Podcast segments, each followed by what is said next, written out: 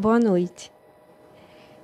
Terá início agora a palestra do orientador espiritual Benjamin Teixeira de Aguiar, que é presidente e fundador do Instituto Salto Quântico, cujo nome jurídico é Sociedade Filantrópica Maria de Nazaré, organização com status consultivo especial junto ao Conselho Econômico e Social da ONU desde 2018.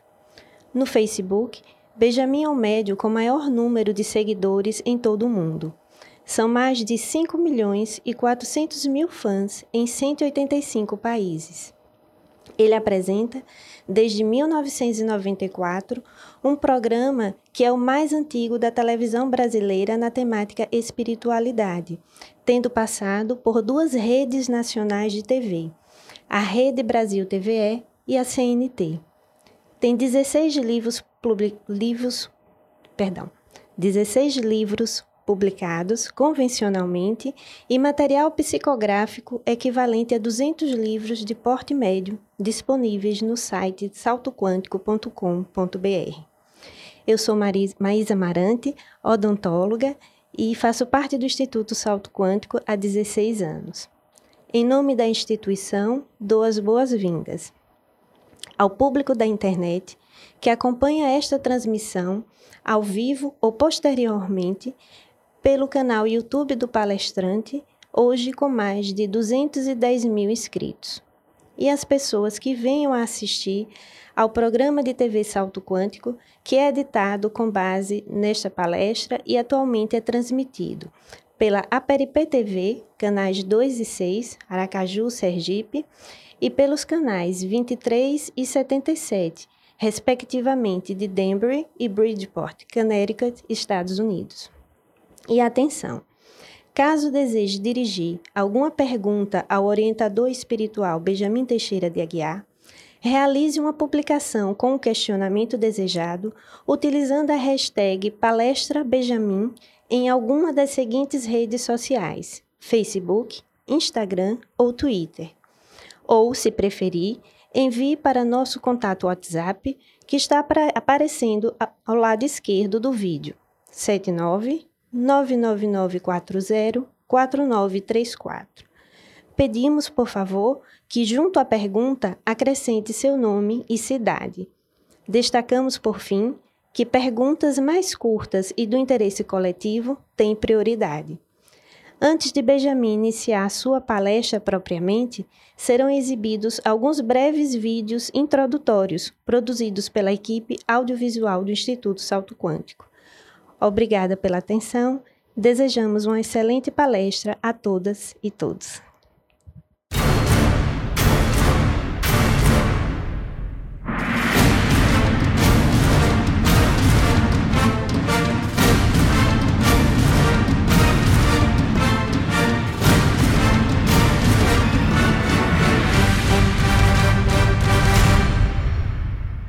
Boa noite a todas e todos que nos acompanham agora em tempo real, esse 17 de maio de 2020. Um dia importante que, desde o início da década de 1990, quase 30 anos, é celebrado o dia de combate à homofobia, que se expandiu para o combate à transfobia e à bifobia. Mas, dando boa noite também, fazendo parênteses, um pedido de desculpas por problemas técnicos, atividades ao vivo têm isso, que nos é, impediu de começarmos como estamos começando do horário de Brasília, 19 anos. 19 horas. Para vocês que estão na Europa um pouco mais tarde, já quase, acredito que para o núcleo de Londres, segundo o horário de Greenwich, nós estamos perto da meia-noite ou virando a noite, não é? Eu tenho a impressão que aqui pode confirmar isso para mim. Antes de abrirmos as perguntas de vocês, porque hoje estamos numa tarefa muito mais para as interações com vocês. Eu peço desculpas àquelas e àqueles que eventualmente fazendo perguntas, porque sempre eh, nos chegam, obviamente, muitas perguntas e nós só ficamos naquelas que os espíritos julgam, ou orientadores espirituais, ou seres do plano sublime, 23 e 26, perto de acabar o dia 17 de maio, mas ainda dentro do 17 de maio. Muito obrigado aos bastidores. Então, uh, de, estamos nesse momento especial. Os mestres e mestras, orientadores e orientadoras, quem tiver uma visão mais tradicional cristã, pode chamar de Espíritos Santos de Deus, é só pluralizar o conceito. Se a unicidade só Deus pode inspirar para o bem, um grupo de seres, os anjos, vamos assim chamar, mesmo os mais tradicionais cristãos, cristãs, consideram a existência dos anjos? Ou se vamos entender de forma mais abstrata, metafísica, por assim dizer, de que existem forças da supraconsciência em nós próprios, em nós mesmas, que repercutem em inteligências despojados de, de aparelhos de matéria densa. Isso não vai fazer diferença, o fenômeno existe, essa realidade existe. Até um certo ponto podemos explicar dentro do paradigma materialista os fenômenos paranormais. Depois de um certo ponto, quando vamos tendo contato com, contato com a massa progressivamente mais numerosa e ampla de evidências de destes fenômenos diversos, diversas espécies de fenômenos, os intelectuais aos físicos, vamos nos convencendo gradativa e solidamente da existência do mundo espiritual, de que nós não somos só matéria densa. Então, eu peço desculpas àquelas e àqueles que fizeram perguntas nas outras semanas, porque seguindo as falas dos espíritos, eles vão abrindo parênteses para atingir os interesses coletivos, as questões não só daquelas e daqueles que nos acompanham em tempo real, mas como é muito comum hoje, os que vão assistir ou um destaque dessa palestra posterior, é, editado pela nossa equipe, ou a palestra na íntegra, as pessoas normalmente não estão mais assistindo em tempo real quase nada. Mas para aquelas e aqueles que sentem que isso é uma disciplina espiritual e é muito importante, que nesse instante essa espiritualidade superintendente de nossas atividades, superordenadora de nossas funções, prepara uma equipe para dar assistência às pessoas que estejam mais sintonizadas com esse propósito autoeducativo. A pessoa não precisa estar num sentimento altruístico de santificação a proposta de Eugênia é bem controversa nesse vídeo, não é? Que ali era quase uma psicofonia, mas ela manteve um estado próximo da incorporação sem completar a psicofonia na íntegra. Fiquei completamente lúcido. Aconteceu outras vezes essa semana eu perder um pouco a consciência, mas eles trabalham para um, uma pessoa do grupo disse, mas foi falado isso por Eugênia hoje e eu não lembrava. E depois, de fato, a resposta a uma questão do grupo já estava ali dentro, eu não tinha percebido. Então, mas as perguntas de vocês que chegam agora em tempo real, para mantermos esse padrão de espontaneidade, estão sendo selecionadas por nossa equipe e nós vamos passar aqui para vocês, tá certo? Maisinha a distância vai responder já já, chama para nós interagirmos. Mas eu não posso deixar de tecer breves comentários sobre a importância da data de combate à LGBTfobia ou como tecnicamente se prefere dizer, de combate à transfobia, bifobia e homofobia. Segundo estudiosos, ou pelo menos pesquisas mais recentes no campo da sexologia, a esse grupo, por causa principalmente dos bissexuais, essa comunidade compõe a maior parte da espécie humana. Somente a visão mais tradicional, a mais é, portanto, acreditamos, menos atualizada com o Dr. Alfred Kinsey em sua publicação sobre a sexualidade do homem americano nos tão distantes idos de 1948, é que foi dito que 50% da população estaria entre a homossexualidade e a, e a bissexualidade, ainda com 14%, além desses 50%, ou seja, 64% da população, que teria condições de, em situações incidentais, viverem experiências homossexuais. Já em 1948 ele chegou a essas conclusões a partir de questionários feitos pessoalmente aos entrevistados. Imaginemos que mesmo com a garantia do sigilo, essa, essa garantia da confidencialidade não fazia com que em 1948 as pessoas fossem completamente francas a respeito de um assunto tão delicado. Homens falarem quanto eles são capazes de fazerem sexo contra os homens. Eu não estou falando isso acontecer hoje, mas entrevistas face to face, como se falam aqui, como se fala aqui, com homens entrevistadores, com homens entrevistados. Como é realmente a sexualidade humana? E essa causa, isso é polêmico embora seja científico. Gera polêmica fora dos meios científicos. Não nos meios científicos. Não os meios científicos se estudam o assunto. Mas o que é importante mesmo dizermos sobre isso? É um dia de celebração da diversidade humana, do respeito de o outro ou a outra ser quem ela é, quem ele é ou quem ela ou ele julga que seja, desde que não fira o espaço de outras pessoas e de outros segmentos de identidade, ou que seja, não só no campo de orientação sexual e identidade de gênero, mas em outros universos de identidade, como a vocação profissional, a inclinação religiosa ou espiritual e todas as ordens de características que compõem no, o nosso perfil psicológico, a nossa estrutura de ser. Que, obviamente, como seres em processo de transição evolutiva, podemos sofrer modificações no espaço de uma mesma existência física. Quantas pessoas que hoje fazem mudança de vida profissional, na maturidade jovem ou mesmo na maturidade avançada, quantas pessoas que precisam passar pelo luto, a ruptura de um relacionamento matrimonial e reiniciar uma nova vida conjugal, nunca é desejável. Essas crises, essas perdas são sempre desagradáveis, são traumas muitas vezes.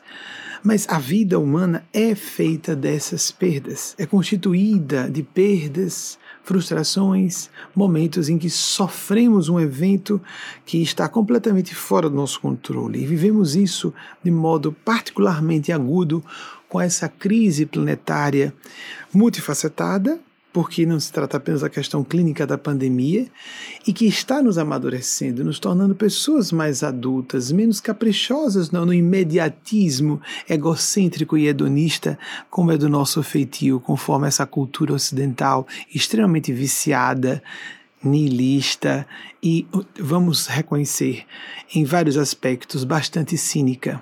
Bem, Vive, vivre la différence, diriam os franceses.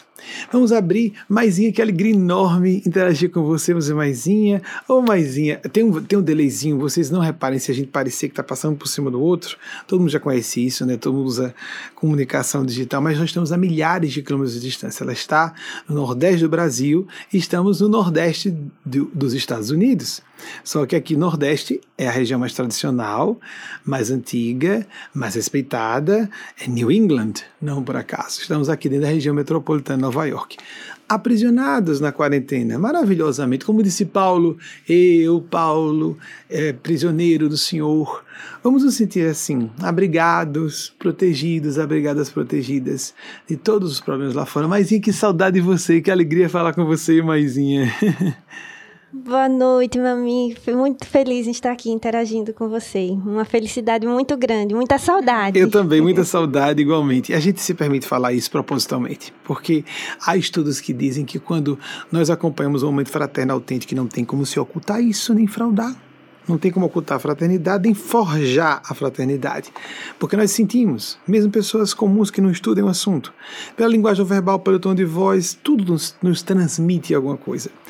Porque há estudos que dizem que, que quando há um momento fraterno, a pessoa que vive de um lado ou do outro, quem dá e recebe, que aqui é recíproco, né, Maisinha? Ambos vibramos a fraternidade um pelo outro.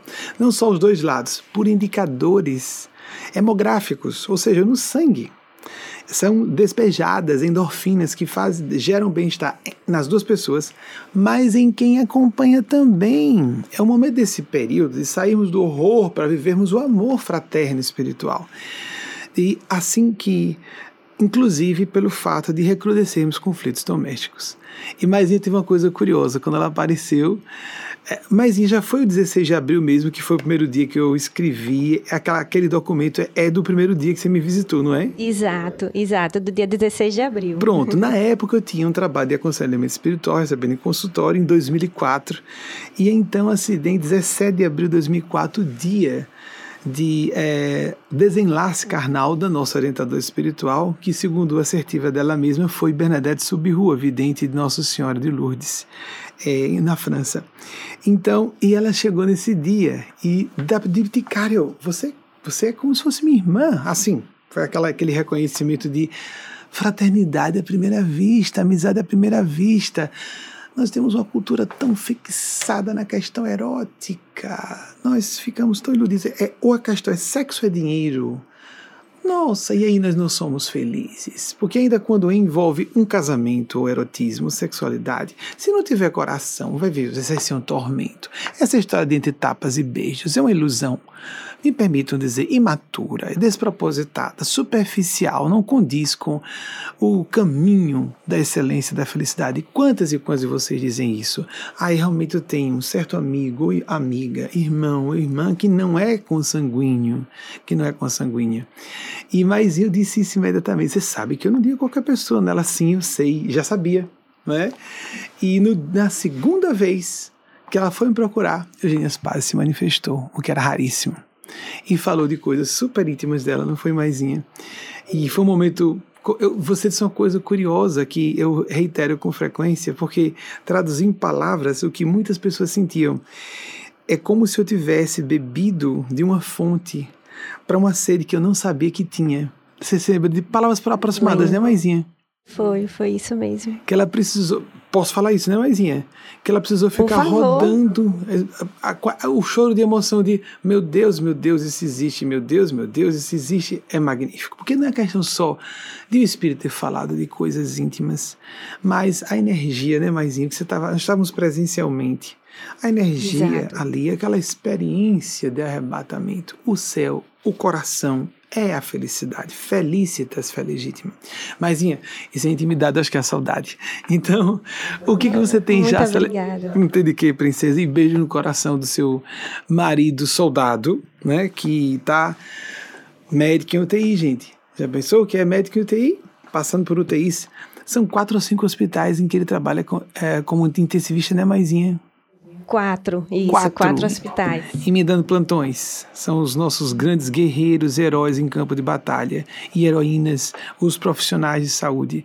Mas Tiago, por ser médico, Tiago Caruca, é, acaba centralizando, os médicos centralizam a atenção porque fica todo mundo, e aí, o que fazer? Né? Plantões exaustivos e angustiantes.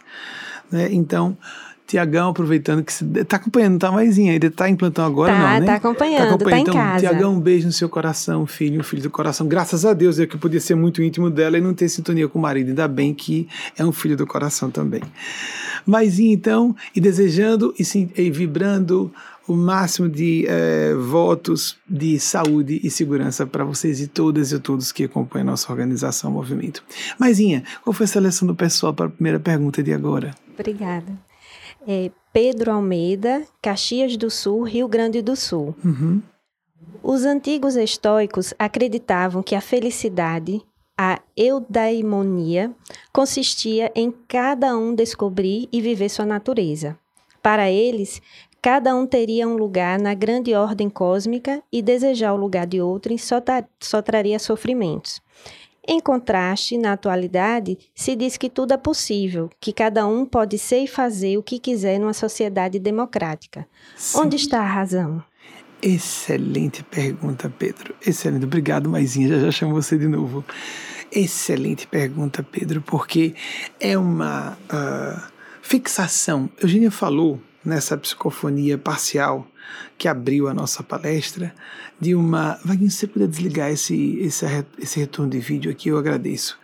Ele, uh, ela falou sobre quebrarmos os grilhões do passado para nos apontar o futuro. Uma, Princesa Isabel nos rompia porque o escravagismo é hediondo demais para que ela sequer. Vocês viram que ela não tocou na questão da escravidão, porque era um horror demais para ser nominado aquele, aquela escravidão era da humanidade inteira, assim como Ana Arendt foi dizer publicamente, criando bastante polêmica na comunidade judaica de que ela fazia parte, que o Holocausto não foi um crime contra a comunidade israelita, mas contra toda a humanidade. Escravidão foi algo horrível, inominável contra negras e negros e, portanto, contra todas e todos nós.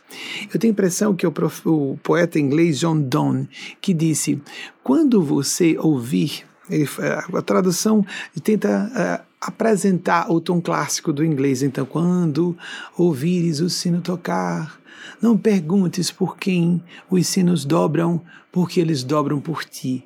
Isso nos remete à Idade Média, em comunidades primitivas ou muito simples, não seriam provavelmente primitivas, mas simples, aldeolas, em que quando a igreja badalava os sinos fora da hora, por exemplo, do Ângelus, às 18 horas, ao meio-dia, fora da hora de uma missa iniciar, era indicativo de que alguém havia falecido. Então as pessoas paravam quem veio a óbito, quem faleceu. Porque eram todos conhecidos, todas conhecidas. Então, como eram comunidades pequenas, as pessoas ficavam apreensivas. Quem perdemos em nossa tão pequena comunidade? Quando a humanidade, há autores diversos que comentam isso, quando alguém ganha, tem uma vitória moral sobre si, a humanidade toda se eleva. Quando alguém cai, toda a humanidade cai. Eu citei Oscar Wilde invertidamente. Ao, prefiro aqui, embora tenha parafraseado de forma bastante elástica, mas eu gostaria de citá-lo para dar o crédito devido quando eu disse que Eugênia Aspásia achou algo tão inominável que vocês observem que ela dá uma pausa. A alforria, pausa. Aquela pausa foi significativa, ela nem queria dizer que negras e negros estavam começando um processo de libertação. Nós sabemos que ah, os efeitos a longo prazo, geração sobre geração, de injustiças sociais prosseguem aqui nos Estados Unidos, no Brasil e onde haja eh, comunidades eh, plurais no aspecto étnico há muito mais racismo do que imaginamos. E a militância negra tem razão de trabalhar ativamente em favor dos seus direitos. Então ela dá uma pausa, porque Oscar Wilde falou isso sobre a homossexualidade, que nós chamaríamos atenção para a toda a comunidade LGBTQI, mais, porque existem os intersexuais que não são exa exatamente transgêneros, são pessoas que nascem com pseudo-hermafroditismo. E são pessoas, nós nos definirmos por cor da pele. A pele só branqueou na Europa porque houve migrações, hoje não há discussão Amigos, amigas, houve um tempo na virada do século em que os estudiosos ainda estavam é, num debate para, com evidências de fósseis, os paleoantropólogos, se de fato a espécie humana tinha surgido mesmo da África ou não, ou se havia outros pontos de origem da espécie humana, o Homo sapiens sapiens, é, de que fazemos parte essa espécie. Mas logo mais, já pelo menos creio há mais de 10 anos, essa polêmica não existe mais. As evidências são sobejas de que todos nós somos descendentes de uma grande e única mulher negra da África. Alguns grupos nômades subiram em busca de pastagens mais férteis, nós éramos nômades. Então, alguns que foram mais para regiões do norte, à medida que iam se fazendo assentamentos em regiões progressivamente mais frias, com menos irradiação solar, naturalmente há por uma necessidade fisiológica de produção interna do, do hormônio que nós chamamos vitamina D, D de dado, que tem o complexo B, da vitamina D, que não é vitamina, é hormônio, porque ela foi chamada, foi descoberta lá atrás, numa época em que nós não tínhamos como detectar na ciência médica o que era, o que era distinguir vitamina de hormônio, mas é um hormônio produzido pelo próprio corpo corpo, sim, com substâncias internas, mas com a captação de luz solar. Então nós começamos a branquear a pele para podermos absorver mais a irradiação solar menor para latitudes mais altas, mais próximas do Polo Norte. Só isso. Nós definimos uma pessoa por seu gênero, sua idade, por sua orientação sexual, por sua formação acadêmica. Nós temos que entender, ah, essa pessoa é da área de matemática, ela tem uma, uma coisa é nós analisarmos uma pessoa. Isso nós fazemos a todo momento e devemos, para sermos justos, inclusive. para sermos caridosos, caridosas com essas pessoas, inclusive. Analisar. Estou falando com uma criança, tenho que, a questão da idade, tenho que regular minha fala ao nível de uma criança. Estou falando com um adolescente com personalidade ou desenvolvimento psicológico adolescente. Regulo a esse nível. Volto já à pergunta de Pedro. Tudo isso é um introito. com razões que eles vão estabelecendo. Estou regulando ao nível de entendimento dessa pessoa. Se eu sou de uma área muito subjetiva, digamos uma pessoa que é acadêmica na área de história ou de filosofia, ou de psicologia, são áreas muito subjetivas. E vai falar com um físico ou uma física que trabalha com raciocínios lógico-matemáticos. Um deles ou uma delas trabalha com um, o microcosmo, a física subatômica. Outro ou outra trabalha com o macrocosmo, a física astrofísica. As linguagens, os padrões mentais e as culturas acadêmicas são completamente diversos. E e essa interação enriquecedora, vamos lembrar o que eu falei há pouco, viva a diferença, esse vivre la différence, é lindo francês, né, gente? Então, falar, que maravilha, estamos falando, somos tão diferentes, e não dizer minha ciência é mais importante que a sua e a sua não vale nada. Por, de onde surge a ideia? Primitiva, isso é primitivo. Em estudos de neurofisiologia, isso é primitivo. Pessoas extremadas, radicais, que perseguem minorias. Agora tem um nomezinho bonitinho novo, né? Os neurocientistas chamando de metacognição. Coisa simples que nós entendemos de sempre para sempre de autocrítica. Pessoas extremadas têm um comportamento extremista, por inerência, já é errado. É uma pessoa bizonha, é uma pessoa bitolada, é uma pessoa bronca. Nós precisamos ter profundidade, amplitude de percepções. Temos que ser mais gente. Se nós somos gente, nós conseguimos ter empatia. Interessante que Pedro lembra da preocupação dos estoicos de uma vida virtuosa e vejam que nós falávamos, isso acaba se entrelaçando com o que eu falava na é, na minha interação com Maisinha, eu digo eu, entre aspas, né, o nosso grupo, comigo, o grupo desses amigos e amigas, para quem quiser acreditar, quem não quiser, eu compreendo. Ah, isso é da cabeça dele, certo? Eu, eu compreendo perfeitamente. Eu compreendo, mas eu tenho que dar meu testemunho. E à medida que a gente vai estudando o assunto, é como disse a vocês, os indícios são numerosos bastantes para que nós não possamos ter dúvidas, a não ser queiramos renunciar à razão.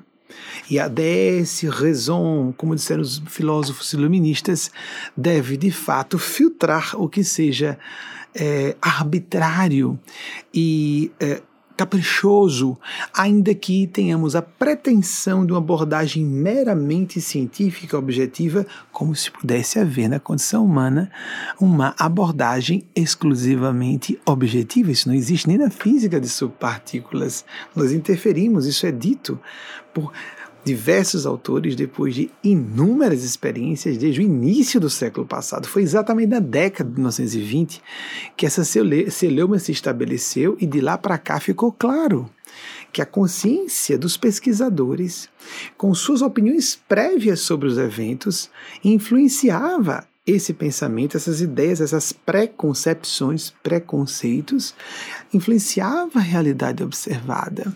Aí onde entra o que você falou, Pedro, sobre nós buscarmos, como os estoicos propunham, a nossa própria natureza em profundidade? Quando falamos de buscar a própria natureza, existem dois elementos. Primeiro, que é universal que o ser humano só seja feliz pelo coração, pelos sentimentos. Nós podemos nos empolgar, nós confundimos na nossa cultura sensações. Ah, tô tendo que momento ótimo, a pessoa está embriagada está afetada por uma bioquímica diferente na sua corrente sanguínea, que afeta a bioquímica do cérebro. Na verdade, uma, uma função bioeletroquímica no cérebro fica alterada e a pessoa se sente alta. Ela está cheia de sensações que podem se desdobrar para emoções momentâneas. E isso pode a recrudescer e gravemente um estado psicológico sério que ela esteja vivendo. Se estamos numa crise existencial e não faciamos os desafios relacionados àquela crise e tentemos anestesiar as próprias percepções e a própria capacidade de elaboração das problemáticas envolvidas naquela crise, a crise torna-se mais aguda. Por isso que o vício não resolve. A tendência é a pessoa cada vez, cada vez precisar mais daquilo de que ela não carece. É um outro pensamento universal a respeito do princípio do vício. Então, observemos os estudiosos do vício e da libertação do vício. Nós não precisamos de afetar a nossa, o nosso metabolismo, embora sem aqui estabelecermos propostas moralistas e retrógradas sobre é, oprimir as manifestações diversas de utilização, desde a cafeína até o álcool moderado apenas as pessoas lentamente vão se libertando do que seja. É, Vaguinho, por favor, tire o, o vídeo. É, para que, às vezes, vem aqui chama minha atenção para uma emergência, você pode a leitura da mensagem ou ver maisinha. Então, é nós, preocupa, porque eu estou vendo do outro lado, né? Então, a gente fica super sensível, muita atenção. Então, aqui apenas, eu sempre sou chamado a ver por causa da.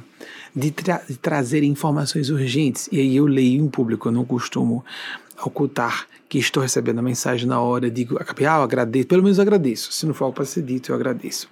Peço pesquisas para que as pessoas estão dizendo que está desarrumadinho aqui, então acabei de dizer a vocês o que foi. Está desarrumadinho. Muito bem. a virtude, os estoicos Houve aqueles é, epicuristas que diziam o contrário, o prazer não é para o hedonismo, com licença, o prazer, o hedonismo, vamos buscar, mas os estoicos propõem exatamente o inverso, que nós deveríamos fazer o possível para viver a virtude. Grandes filósofos da Grécia Antiga disseram isso. Entre eles, Aspásia de Mileto, embora isso também seja controverso, a mestra de, de Sócrates e de Péricles, que deu nome ao seu século. E o que acontece de interessante nesse processo de confundirmos sensações, emoções com sentimentos? O que mais nos distingue na condição humana são os sentimentos. Empatia com o próximo, tanto que psicopatas não têm empatia. Psicopatas são pessoas que têm feixes de impulsos medo, raiva, não tem culpa, não tem consciência. E estão entre nós. De 1 a 3% da população, falam os estudiosos do assunto. Não necessariamente violentos, violentas, muito bem, voltando. Empatia. O que a gente julga, ah, a pessoa boba, para de chorar e sofrer pelos outros. A pessoa começa tendo empatia, se incomoda e sofre junto com o sofrimento dos outros, fica feliz com a felicidade de outras pessoas, menos, é mais fácil sofrer com o sofrimento dos outros. Coitado, pobre coitada. Mas ficar feliz com o sucesso alheio é o sinal da verdadeira bondade a compaixão, a paixão com o outro, sofrimento com o outro, mas pode ser o sofrimento da felicidade, a mobilização fraterna, solidária que vem a partir disso. Então, somente por meio das virtudes ou expressões dos sentimentos. Vamos tirar essa palavra virtude que parece religiosa, ela está pejada de conotações é, pejorativas, é, com conotações destrutivas.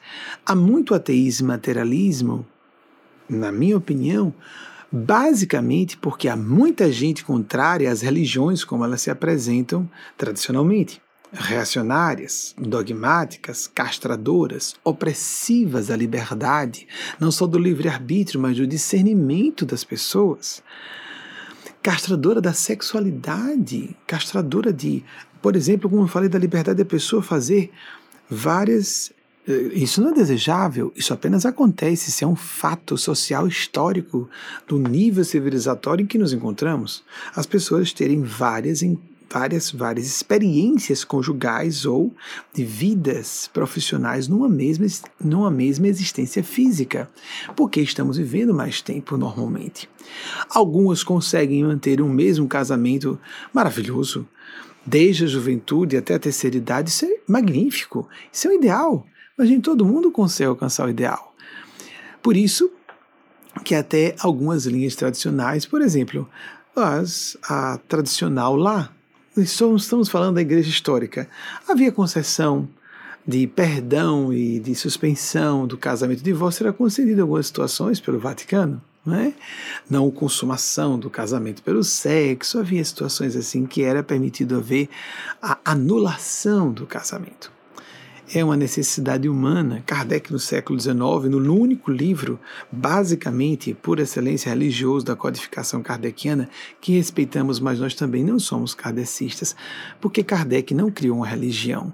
Kardec declarou-se um cientista, estava só codificando o que os espíritos estavam dizendo a ele no século XIX. No século XX, houve outra pessoa falando o nome dos espíritos, Chico Xavier. A cada século nós temos uma atualização, é necessário haver isso. Como antes de Kardec estudar o fenômeno, outras pessoas trabalharam. Mano Immanuel Swedenborg, o grande médium no século XVIII, que fez experiências extraordinárias e canalizou ele próprio. Ele não só era estudioso, como era polímata, dominava diversas disciplinas do conhecimento, como ele próprio era o médium. Tem o famoso evento de ele ver à distância o incêndio de Estocolmo e relatar detalhes sobre na hora em que acontecia, em tempo real, numa época sem nem rádio, telefone, quanto mais internet. Não é séculos antes de surgir tudo isso. Então, e é foi um fenômeno presenciado por inúmeras pessoas, foi numa situação social. Então, em cada século, nós temos pessoas que estão representando a espiritualidade. Muitas não são virtuosas ou almas iluminadas, temos que parar de nos preocupar em ver seres especiais ou puros demais.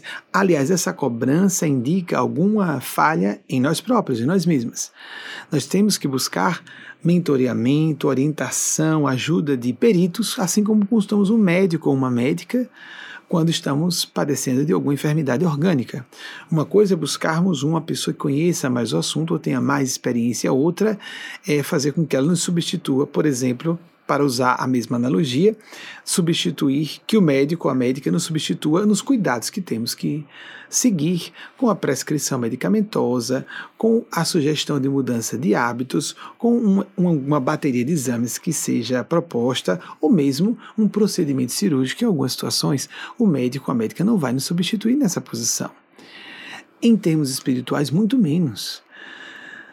Par excellence, nós aí, por excelência, vivemos o contato com a nossa consciência, a nossa liberdade, a nossa plena dignidade de seres co-criadores, co-criadoras com Deus mas não que podemos, como propôs Pedro, se não me engano, não é? Como propôs Pedro, que estás falando muito, posso tudo, quero tudo, faço o que bem entendo, na hora que eu bem, que eu bem quiser.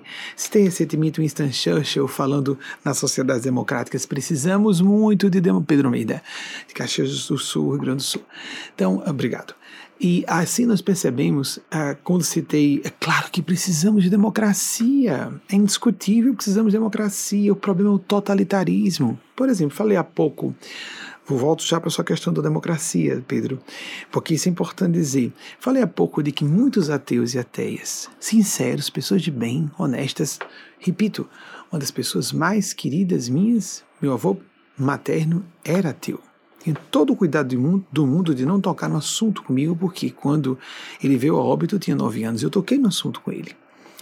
Eu era religioso católico na época. Fui kardecista até 2008. Fui católico até 16, fiquei agnóstico entre 16 e 17. De 17 a 38 anos fiquei kardecista e depois resolvi que nós deveríamos ficar livres para seguir a nossa espiritualidade cristã desligado de qualquer definição religiosa ou filosófica, para que todos não vejamos partidos de crença. Nosso Senhor Jesus se opôs a isso claramente, e apenas eu tenho a inclinação, a inclinação talvez cultural, de ver Nosso Senhor Jesus como a expressão máxima da voz da verdade para a terra. Algumas e alguns vão dizer que não necessariamente, isso é um. É, isso é um pouco tendencioso, porque nós nascemos numa sociedade cristã. Eu posso dizer a vocês, na minha adolescência, fui, fui muito rebelde contra Jesus.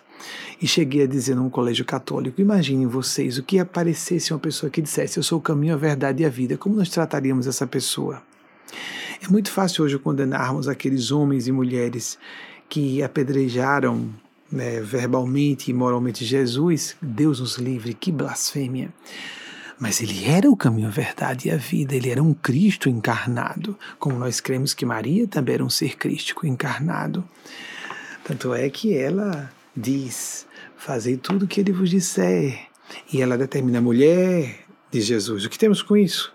Aí ela diz: façam o que ele vos disser. Ela não responde nada, porque ele estava sendo iniciado por aquela que também estava na sua faixa de consciência crística, na nossa opinião. Quem não quiser concordar, só que eu acho blasfemo, desrespeitoso com a dignidade humana e mais ainda com a dignidade, a dignidade divina, dizer que Deus tem uma limitação. A gente só pode ver Deus como masculino. Não, isso, isso é uma blasfêmia. Deus é absoluto. É a nossa mente humana que divide o universo em gêneros. É a nossa mente humana que vê o que é masculino e feminino, ou o que é da feminilidade ou da masculinidade. Deus é o absoluto, Deus é perfeito. Deus tem uma face maternal, portanto, tanto quanto tem a paternal. Nossa mente tem que ver, se divide, tem que ver as duas realidades. E se não pode haver uma mulher crística, uma mãe crística como há um pai crístico, como é que nós vamos aceitar uma face maternal de Deus? Como é que vamos dignificar as mulheres, nossas irmãs em humanidade? Então, isso tudo estava preparado para acontecer agora, quando estamos amadurecidos, amadurecidas para ver que é um desrespeito mulheres serem proibidas em certas religiões de oficiarem ah, os sacramentos, os ofícios, os rituais religiosos. Isso é uma ofensa. Isso é um ataque à dignidade humana. Elas vão se atualizar, é só haver necessidade para isso. A questão é essa. É uma questão de pressão cultural para. Porque lembremos como foi o nosso passado cristão. Nós fizemos guerras em nome de Deus não é? Nós lembremos das cruzadas, santas cruzadas. O ofício, santo ofício, o Espírito uma vez me disse, santo ofídio, uma serpente, né? Queimando vivas para salvar as almas daquelas mulheres que falavam com os espíritos, ou falavam com as plantas, ou eram lindas, ou eram feias, ou qualquer coisa. Ou eram grandes visionários, como João d'Arc, porque ele disse que era um soldado e fazia questão de estar vestido como homem, então ele não era uma mulher, um homem trans. Temos que respeitar a identidade que ele apresentou na época. Como São João d'Arc o disse, como Jordano Bruno, que, diferentemente de Galileu Galilei, não renunciou às suas teses científicas e foi queimado vivo porque não renunciou às suas percepções racionais científicas sobre a os aspectos astro, astrofísicos muito limitados da ciência astronômica da época. Então, que essas personalidades nos lembrem, voltando ao assunto da pergunta de, de Pedro, nós sofremos, amigas, amigos, me permitam, sobre esse assunto dessas crises estranhas que algumas pessoas padecem, e de repente vemos uma pessoa sensata do bem apresentar um comportamento discriminatório, preconceituoso, o grande filósofo francês Pierre Janet. Eu vou pedir a Wagner que verifique, por favor, esses números que eu posso me atrapalhar ele nasceu. É importante para a gente situar historicamente. Vejam que gênio ter dito isso nessa época. Ele nasceu, se eu não estiver enganado, embora os espíritos me ajudem nesse momento de rememoração, entre 1859, a, a encarnação física última dele, entre, entre 1859 e 1947. Pierre Janet chegou a ser professor do ínclito Carl Gustav Jung em sua juventude de Jung. Ele era é, 16 anos mais velho que Jung. Jung nasceu em 1875. Ele chegou a estudar, Jung era fluente em vários idiomas, inclusive em francês, e estudou com Pierre Janet e trouxe um conceito para o pensamento junguiano de Pierre Janet, abaissement du niveau mental e moral uma, um rebaixamento uh, do nível mental e, por conseguinte, do nível moral. Isso aqui é um ambiente seco, às vezes os lábios estouram, com licença. Sei que é um pouquinho deselegante, mas é permitido socialmente fazermos em palestras demoradas, né? Não gosto de beber água em público, né? Tem o meu lado conservador. Então, podemos ser conservadores sem sofrer essa, esse rebaixamento do nível mental. Por exemplo, é, o, primeiro, o ex-primeiro-ministro, estou certo, Wagner, James Cameron, é James o primeiro nome dele, ex-primeiro-ministro do Reino Unido, numa certa ocasião foi abordado datas corretas de Pierre Janet, obrigado, 1859 1947. Vejam que época ele estava estudando esses fenômenos, que percebia que as pessoas oscilavam, todos oscilamos. Eu já falo de James Cameron, James Cameron e uh, usa o conservadorismo. Eu não me sinto uma pessoa provavelmente conservadora, eu me sinto clássico, ambivalente. Pareço conservador para alguns, pareço libertário para outros ou outras, mas uh, vamos, vamos considerar logo o que eu falei de James Cameron é mais importante. James Cameron foi abordado por uma entrevistadora e, e vou falar já já sobre as oscilações que Pierre Janet, a que Pierre Janet aludiu. E foi abordada por, abordado por entrevistadora por que é que ele, ele, se ele era a favor ou não do casamento igualitário, casamento entre pessoas, entre pessoas do mesmo gênero. E ele disse que era. Mas o senhor não é conservador? Aí disse sim, porque eu sou a favor da família. Simples assim. A pessoa que persegue minorias não é porque é conservadora, é porque é perversa.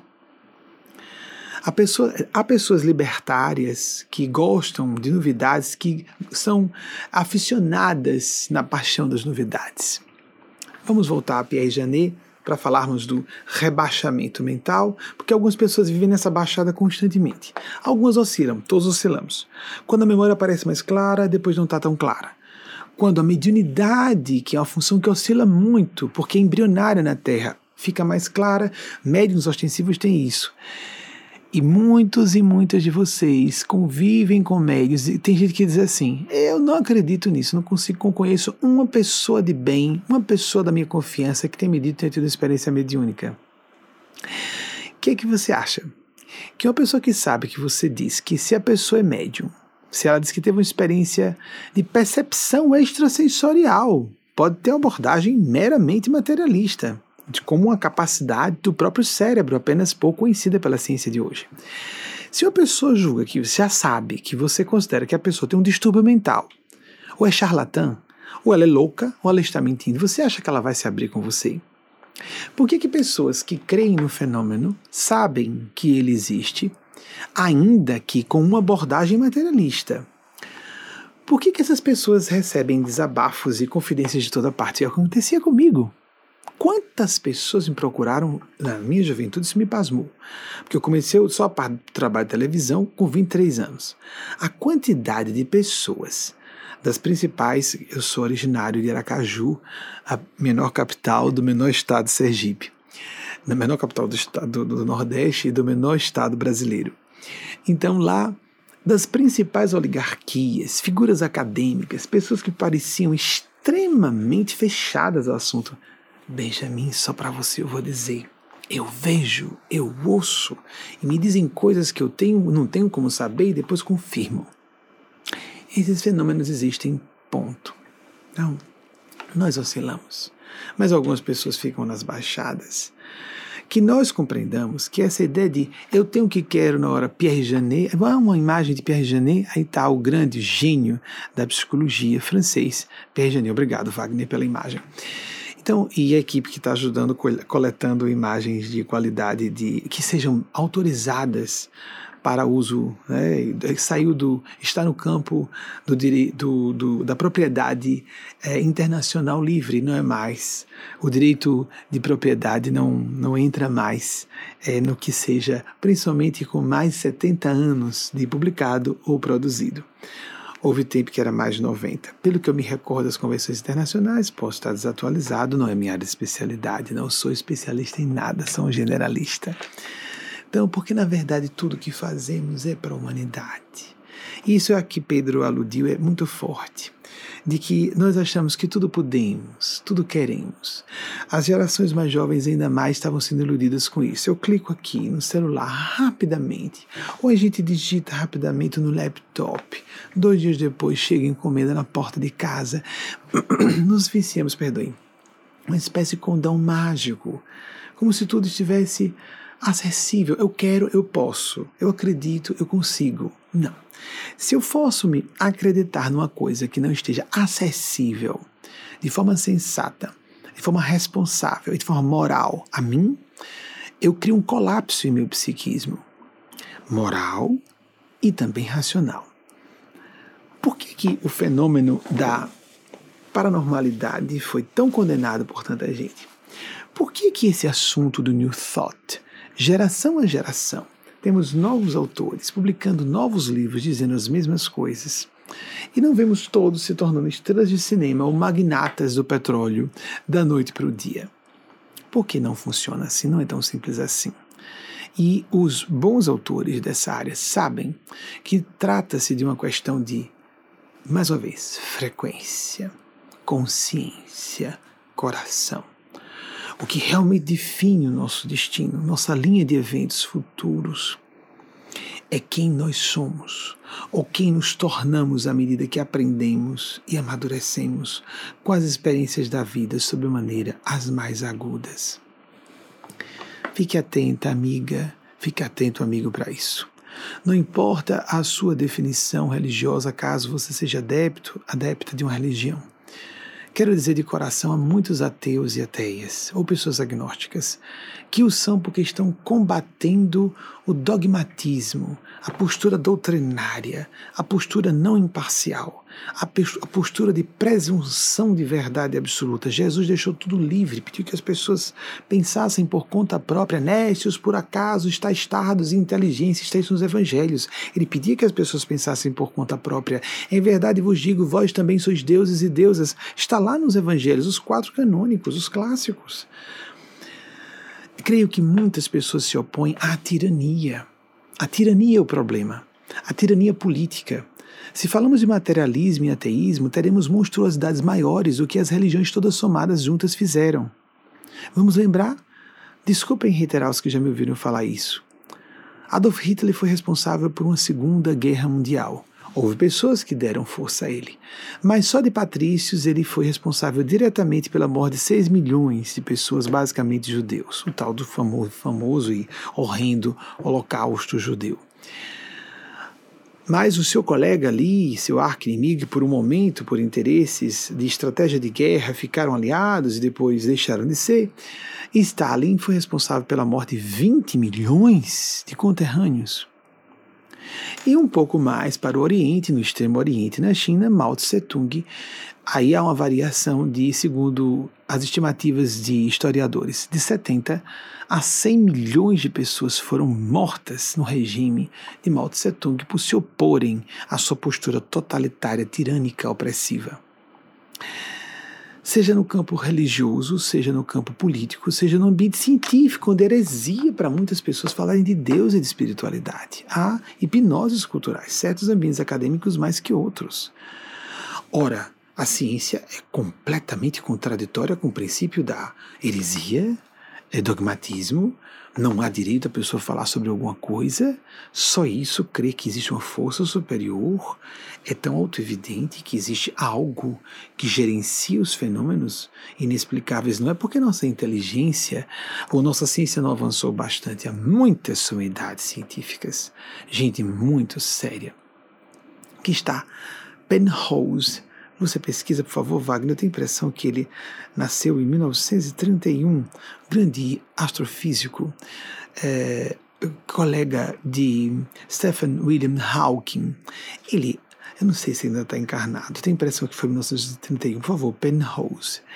Ele fala sobre existir propósito grandes gênios da área da ciência, só para falar da física, mas isso não é popular. E ele falou isso publicamente, diante das câmeras. Eu sei que há pessoas, e um pouco entediado.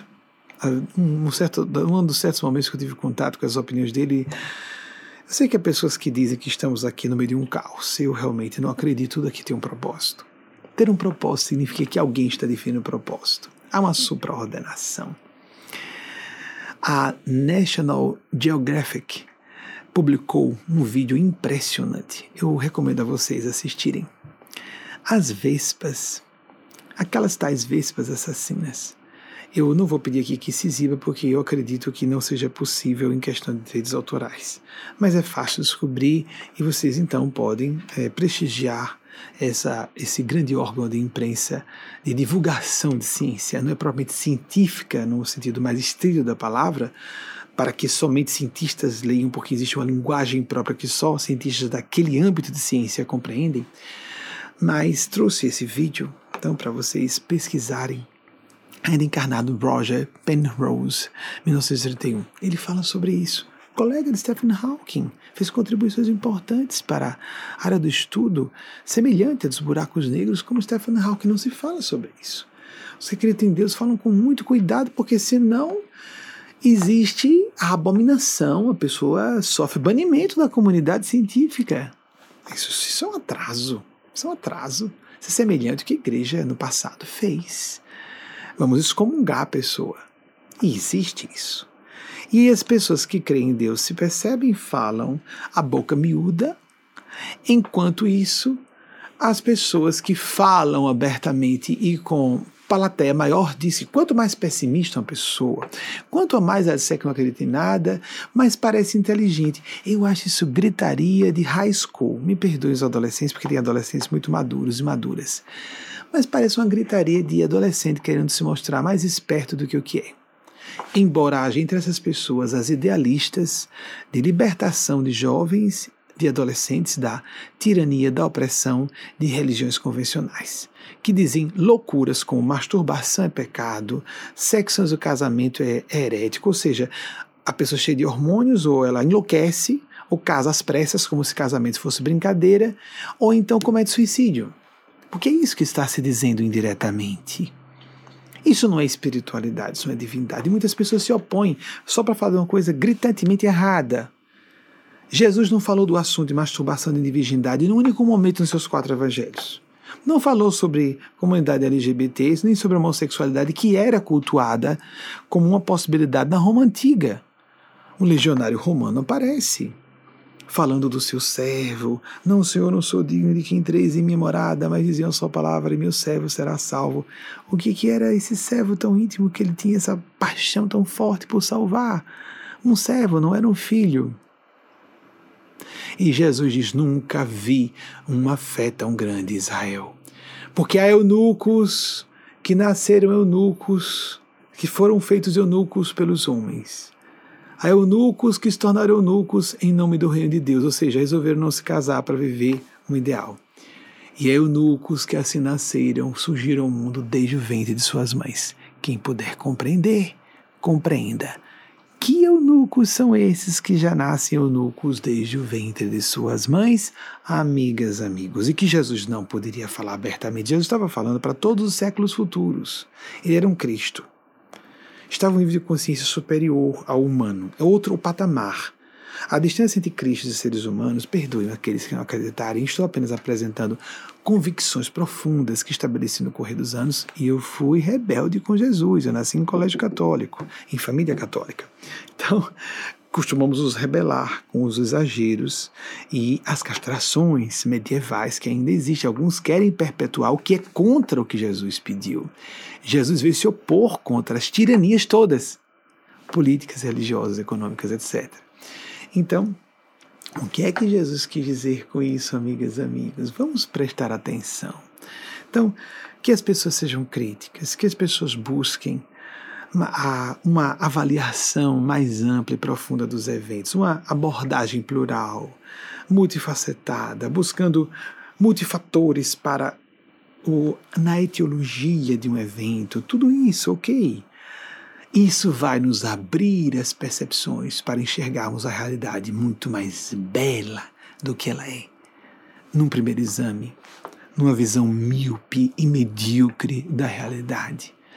Não há nenhuma explicação pela seleção natural para haver biodiversidade. Não há nenhuma explicação pela seleção natural apenas para que nós tenhamos saído da condição de seres unicelulares para seres tão complexos fisicamente apenas falando como somos hoje. Não há.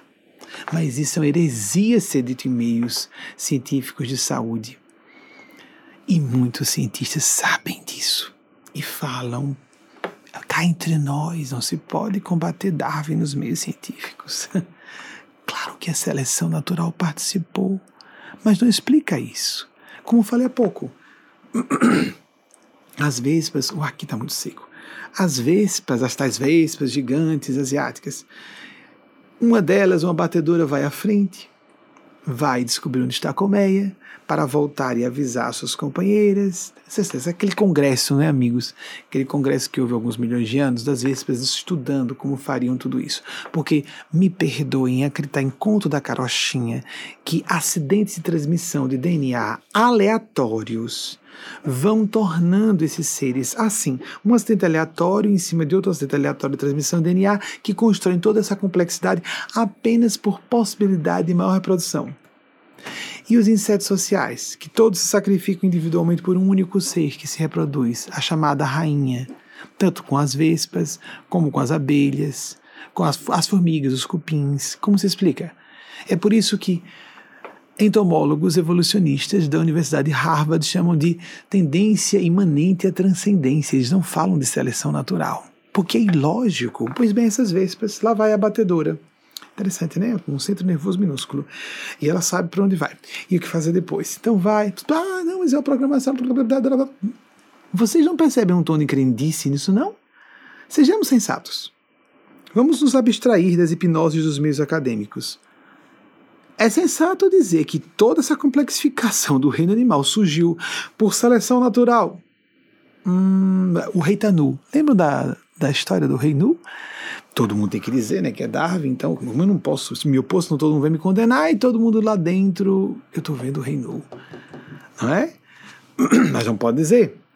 Então, a vespa vai, batedora, as abelhas aguardam que ela entre, essa vespa batedora, e circundam, no momento exato, dão um golpe envolvem, centenas de abelhas envolvem essa vespa, e elas começam a vibrar, vibrar. Wagner, ajuda com os dados que eu só vou me esquecer. Os dados da temperatura. A vibrar de tal modo que essa vibração de seus corpinhos aumenta a temperatura que elas exalam para a vespa para matarem a vespa, não picando-a, com o calor que elas geram pelos seus corpos. Vejam só o que é, como acontece isso. Essas abelhas, todo o corpo, é, cada organismo tem um limite de suportação à temperatura. As abelhas suportam 118 Fahrenheit. É a medida comum aqui nos Estados Unidos se definir temperatura o equivalente a 47,7 graus Celsius. Vou falar só em Celsius. As abelhas suportam 47,7 graus. Pra, depois disso, elas é, falecem. O corpinho delas entra em colapso. Um sistemazinho pequeno morre. 47,7 é o que elas suportam. As vespas, essa vespa, a tal da vespa asiática, assassina, vespa gigante, bababá, suporta 46,1 graus Celsius. O que, que essas abelhas fazem? Ao envolverem a vespa, com a vibração elas aquecem aquele ambiente que elas formam para 47,2. Wagner, você pode botar isso para todo mundo ver melhor? Já está no ar? Pronto. Olhem só, vejam os números. Como é que elas vão vibrar para exatamente meio grau Celsius? ou meio grau Celsius, acho que tem que ficar no plural, né, Di? Então, só metade de um grau Celsius. Olhem só, elas sabem que a Vespa não suporta passar de 46,1, mas elas também sabem que só suportam mais meio grau Celsius de aquecimento. Param ali, ficam naquele ponto, matam a Vespa batedora e ela fica ali com um segredo com ela do lugar onde está a colmeia. Amigos, amigas, dizer que isso foi produzido por seleção natural. Vocês compreendem que é um pouco exagerado, ninguém percebe que é uma pequena hipérbole, uma pequena distorção cognitiva em dizer que fenômenos tão complexos, as asas de um beija-flor batem a, Vaguinho, pesquise isso, por favor, confirme, 90 vezes por segundo. Por favor, gostaria que alguém me explicasse por que razão de valor de sobrevivência uma ave para colher o néctar de uma flor se alimentar, precise bater as asas 90 vezes por segundo. Segundo é isso mesmo? Ou por minuto? Por minuto. Não me recordo. Bem, é um batimento, todo mundo se lembra do beija-flor, e fica parado com a graciosidade fabulosa, mas é um gasto de energia enorme. Ele poderia bater as asas muito mais lentamente para economizar energia. Não há lógica nenhuma nisso. Isso não é seleção natural, socorro. Vamos ter juízo, lucidez. Isso é falta de racionalidade lógica. Pode botar o dado se tiver, Wagner. Quanto, quantos, quantas vezes? 90 vezes por segundo. Dá para imaginar o que seja o gasto de energia de bater 90 vezes por segundo, segundo, as suas asas, para ficar paradinho, como se estivesse, como uma bailarina, né? Está lá para que não há finalidade evolutiva nisso? É lógico, é renunciar ao bom senso. Há uma força superior. Ah, mas eu não acredito no Deus da Igreja Católica, nem o Igreja do Deus dos evangélicos que se opressa. Está com discórdia de tudo, nós concordamos com isso. Nós temos que nos opor a todas as formas de tirania, políticas, econômicas, as corporações gigantes internacionais são perigosíssimas, estão derrubando governos, empenando e fazendo governos, empenando as decisões importantes globais. Os ecossistemas estão à beira do colapso e, de repente, os ecossistemas que funcionam como organismo vivo resolvem liberar um patógeno para se liberar, para liberar a biosfera desses seres estranhos que somos nós, seres humanos, destruindo os ecossistemas? Será isso? Oh, amigos amigas, peçam uma visão tão primária. Essa visão de que quem acredita em Deus e espiritualidade é uma pessoa ignorante ou inculta ou não tem inteligência é tão o contrário. Há pessoas ignorantes e é, com inteligência embotada, tanto acreditando em Deus como não acreditando por razões geralmente toscas, na minha opinião, ou, ou uh, como eu posso dizer, transferidas ou emocionais, como eu acabei de dizer. A história das religiões é feia, a da ciência também. Só para falar da medicina, a pessoa tem uma febre, no século XIX se sangrava a pessoa, baixou a febre. Alguém condena a medicina por causa desses horrores históricos? Não. Há hoje pessoas desonestas na política, a gente vai renunciar à organização política dos estados porque há políticos corruptos hoje. Alguém vai renunciar? Não, nós temos que aprimorar os meios, de, os, os nossos sistemas de escolha de candidatos a ocuparem postos públicos na organização, na administração públicas. Não é isso? Concurso público para candidatos ao poder. Será que vamos chegar a isso um dia? Para que depois haja uma eleição uma, uma bateria de exames para verificar quem é psicopata ou não. No futuro será assim. Mas nós não podemos abolir a política, amigos, porque sejamos contra políticos desonestos, contra políticos corruptos. Sim, isso é normal, isso é óbvio, lógico. Na religião, no meio acadêmico, não há heresias no meio acadêmico. Não há pessoas trazendo suas ideias, querendo provar pela ciência o que elas querem provar por doutrinas religiosas, doutrinas. E existem doutrinas científicas também. O errado é o ser doutrinário, é o ser opressivo, é o ser opressivo, é o ser totalitário. Isso é ruim, sempre, sempre, em qualquer época. Então, não vivamos um abecimando o nível mental e moral, como diz Pierre Janet. Vamos levantar essa nossa, uh, o nível de, uh, do, de, o nível mental de, de cognição e moral de sentimentos, porque isso é o que nos torna humanos. Quando fala moral, ah, ela vem moralismo. Moralismo é outra coisa. É, moralismo e ética são condicionados normalmente a época e lugar. Mas existem princípios universais de decência que nós sempre distorcemos um pouco, somos seres humanos, a subjetividade é inerente ao processo do juízo de valor. Nós vamos distorcer alguma coisa ou outra, mas que existem princípios universais, isso é indubitável que nós temos que ser íntegros quanto possível, íntegras quanto possível nos relacionamentos com as pessoas, principalmente as mais íntimas e com quem as que mais amemos. Mas isso é irrefutável. Então prestemos atenção que é diferente de dizer o que como ser honesto plenamente numa situação, às vezes é ocultando a informação e não entregando a informação. Às vezes o delator está com a pior das intenções, até tem a palavra, né? Delator, a delatora. Então, delatar pode ser uma forma de traição. Mas às vezes a delação pode ser um processo de é, derruir um esquema de crime, sem dúvida, mas quantas pessoas usam informação privilegiada, fora de hora, com as pessoas erradas, com os propósitos inconfessáveis? Isso ela não confessa com a intenção verdadeira. Ocultar informações, todas as pessoas decentes fazem isso. O sigilo, não entregar uma pessoa ao ataque da maldade alheia, ou a si própria, a si mesmo.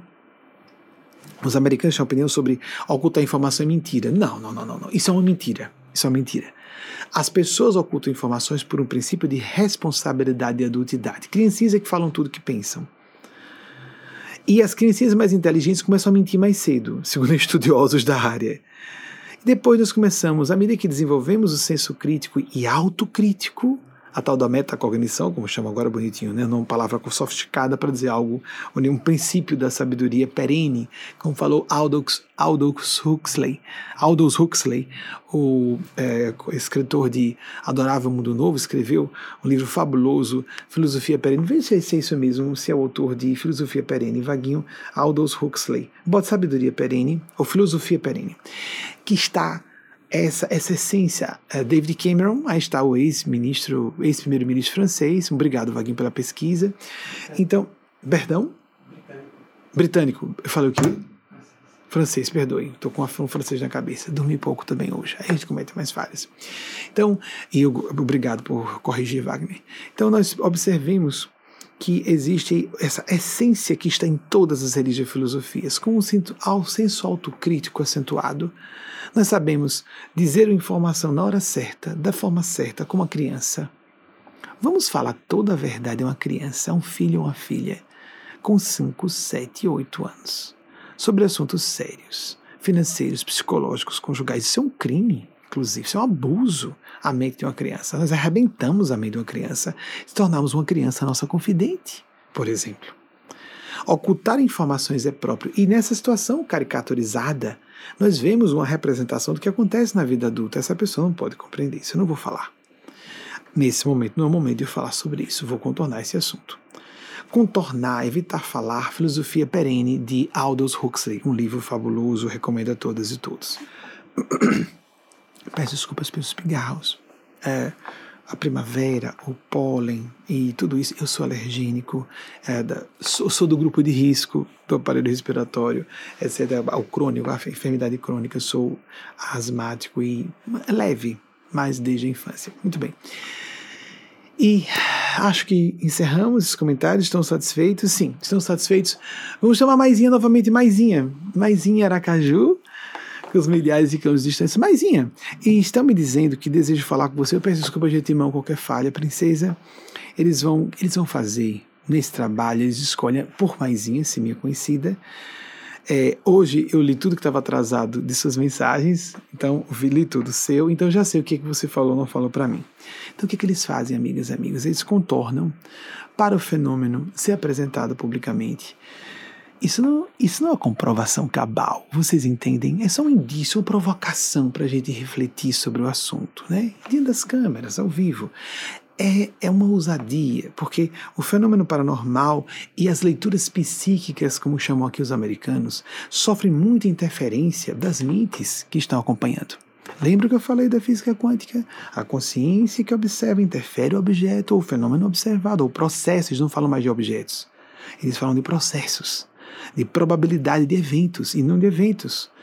E os eventos podem estar acontecendo e não acontecendo ao mesmo tempo. e não é que pode ou não estar. Lembram da história do paradoxo do, do gato de Schrödinger? Fabuloso. Leiam sobre isso, é uma sugestão também. E aí também, deixa eu falar o que, de novo, às vezes a gente pigarreia porque tem coisa a falar que não gostaria de falar e quer falar, e uma parte da gente quer falar e outra não. É isso mesmo, tem. Tem todos esses curtos-circuitos do inconsciente. Maisinha, então, aí eles contornam, vão falar de coisas que eu não saiba, digo, eu, eu pessoa, o médium, que Maisinha só conhece, e normalmente eles escolhem assuntos que ela não falou com nenhuma pessoa, com os destinatários ou destinatárias, que nenhuma pessoa mais, com nenhuma pessoa mais ela falou. Que ela própria sabe que não conversou nem comigo nem com ninguém que pudesse me dizer. Eu acho sempre interessante como um indício de que nós estamos no universo de consciência e que poderia estar essa consciência em assuntos simples como esses que eu apresentei, que eu posso apresentar aqui, e os que eu apresentei, que não são tão simples assim, é muito mais importante. A faixa da supraordenação, de entrelaçarmos as disciplinas do conhecimento e apresentarmos uma visão mais lúcida da realidade, mais completa e mais lúcida, que inclui espiritualidade de Deus, sem excluir isso é uma seita, isso é um sectarismo, isso é uma forma de cindir a realidade e dizer essa parte não existe como assim. Lembremos de Immanuel Kant, o grande filósofo é, alemão, citei acho que há uns dois ou três meses, que trouxe uma das, das para mim, das minhas mais preferidas afirmações em defesa da realidade do mundo espiritual. Immanuel Kant, se não estiver enganado, o, o, autor famigeradíssimo da filosofia, os alemães são fabulosos em filosofia e em física, né? Acabei de uh, de citar a época, os anos 1920, da revolução dos, dos paradigmas científicos na área, começando pela física, com Carl Werner Heisenberg, Niels Bohr, esses gênios extraordinários alemães, mas também foram grandiosos na, na filosofia. Immanuel Kant, pelo que eu me recordo, Wagner Scheck, por gentileza, viveu entre 1724 e 1804. Olhem só esse homem que época viveu. Ele disse algo que eu achei extraordinariamente sensato. A questão é sensatez, pensar com clareza. Quando nós ouvimos falar de eventos isolados, de aparições, de fenômenos espirituais, mediúnicos, nós ouvimos com uma certa suspeita sobre a procedência do que foi dito, a qualidade do testemunho, mas, quando observamos a generalidade dos eventos, não há como negar que eles sejam reais. Que bom senso! Um homem genial como Immanuel Kant diria isso. Você tem um antigo clássico, clássico por assim dizer, né, do século XVIII, porque há quem diga que filosofia clássica mesmo é só a grega. Eu considero que existe um classicismo mais moderno. Desculpem os filósofos, eu estou entrando na área de vocês. Mas existe um outro classicismo da época do iluminismo, uh, de que fez parte Immanuel Kant relativamente, não era francês, estava na Alemanha, estava tratando de outros assuntos, a crítica da razão pura por exemplo, é, quando tive contato com isso, magnífico, outro autor que eu indico com gosto. Immanuel Kant, 1724, 1604, Vaguinho, tá certo? Já pesquisou? Pronto, ela tá, Immanuel Kant, exatamente, 1724, 1604, eu posso atrapalhar, então peço. Beleza isso, né? Poder consultar na hora, oh, maravilha, tá? Já apareceu para todo mundo ver, Vaguinho? Maravilha, grande gênio do plano sublime. Tem uma coisa curiosa sobre ele, Maisinho, permita eu comentar isso. É, você espera um pouquinho, né, princesa? E é, tem uma coisa curiosa sobre ele que eu achava bem interessante interessante quando tive acesso é que as pessoas, ele era tão pontual que as pessoas corrigiam o relógio quando ele passava para fazer um passeio todos os dias. Ele fazia um passeio a pé. Que intuição, não é? Porque caminhadas a pé constituem exercício físico. Então ele fazia um passeio, se eu não me engano, aí isso eu, vou me, isso eu posso me equivocar, eu me recordo de ser 15 horas, 3 da tarde. As pessoas corrigiam seus relógios, porque os relógios acorda tinham mais facilidade de alterar. Havia pessoas que corrigiam, não sei se isso foi lendário, ou uma forma humorística de apresentar, a forma metódica de ele ser, mas as pessoas corrigiam o relógio quando ele passava passeando. Ah, o professor Kant está passando, vamos corrigir o relógio. O meu que está errado, não é ele que já atrasou ou adiantou a saída para o passeio, o meu relógio deve estar errado e corrigiam. é isso, o testemunho das pessoas. Acreditar nas pessoas é insensato. Nós sabemos quando uma pessoa está fraudando ou não. É que todos podemos nos enganar. Aqui ou ali nós vamos confiar em alguém que traz nossa confiança. Mas de um modo geral, nós sabemos quando a pessoa está fraudando ou não. Não é. Com um pouco de experiência, um pouco de maturidade, um pouquinho de esclarecimento e inteligência, mesmo pessoas com pouca cultura detectam essa pessoa está forjada, essa pessoa é artificial, essa pessoa está ocultando suas verdadeiras intenções. Não é verdade. Então, Maisinha, pelo que eu estou captando, nos nossos vaguinho põe mais para ver, os nossos amigos espirituais. Você nessa última semana, sem saber que, porque hoje eu falei de manhã, mas faça preces porque talvez eu fale com você quando você apresentar. Pronto, talvez eu canalize os espíritos. Isso eu falei a ela. Foi a única coisa, né, Maisinha? Maisinha, me ajude, faça uma boa prece para a gente fazer uma boa canalização. Mas o que aconteceu? Só hoje Maisinha ficou sabendo e ela não entendeu por quê. Segundo, eu estou captando mais isso, desculpa qualquer falha de filtragem e as amigas e amigos que nos acompanham. Que durante essa semana não havia programado, eu também não sabia, eles é que haviam programado. Durante essa semana você se sentiu mais mediúnica, percebeu mais. Desculpe desviar o olhar só para não ser induzido por sua resposta, depois eu vejo a confirmação dessa parte. Percebeu a presença de seu avô, maisinha dotada de mediunidade como eu. Apenas ela não trabalha com isso, ela é profissional da odontologia e trabalha num hospital de Sergipe. e. Uh, embora hoje não com odontologia, né, Maisinha, mas durante 15 anos de odontologia, hoje trabalha na área hospitalar. Então, é que uh, percebeu a presença vívida de seu avô João, a ponto de se comover. Percebeu a presença de Mateus Anacleto como e você se lembrou muito que antes ele se chamava, apresentava Mateus de Antioquia. Que saudade, que saudade, como se estivesse lembrando da época da igreja de Antioquia e de se comover também. Nossa, estou tão emocionado, deve ser o estresse dessa época. Mas só que você estava estressado nas outras semanas não lembrava nem de Mateus, como Mateus de Antioquia, nem de seu avô João, nem ficava se emocionando assim em casa enquanto se lembrava em suas preces as presenças desses ilustres espíritos, um que foi seu avô biológico da família consanguínea e o outro que nessa encarnação não tem ligação com você porque tem séculos que não reencarna. Mas essa primeira parte, tá tudo certo, amada? Perfeito, muito obrigada, perfeito. Graças a Inclusive Deus. Inclusive de me referir a Mateus como Mateus de Antioquia. O curioso, o que eu posso dizer quando eu pergunto, amigos, é por causa da filtragem. Eles existem, eles estão se comunicando. Mas como passa pela, pelo filtro mediúnico, pode haver alguma coisa truncada. Por isso que eu tenho que perguntar. Ela está confirmando é a minha filtragem, não a existência deles. Vocês estão entendendo a diferença? Porque pode se confundir, não é? Uma socióloga cientista esteve conosco da Nova Zelândia em 2011 Emma Frances Stone. E então, quando ela foi dar o depoimento do contato que eu fiz com ela é, em consultório, falando, é, Eugênia pediu que falasse inglês e falando de coisas íntimas só dela, ela trocou e disse, quando o depoimento, ela não tinha como saber Eugênia Spásia. Não, Eugênia tem como saber que ela é um espírito do plano do bem, que tem acesso. Eu é que não posso saber como médium, né? ficou bem curiosa essa experiência, ficou bem curiosa. Me perdoe eu estar aqui à vontade, viu? Utilizar, olha, isso é importante, utilizar lenços e não colocar os dedos nos olhos, cheios de micro-organismos, nossos dedinhos, nossas mãozinhas que pegam maçanetas. Era da sanitização.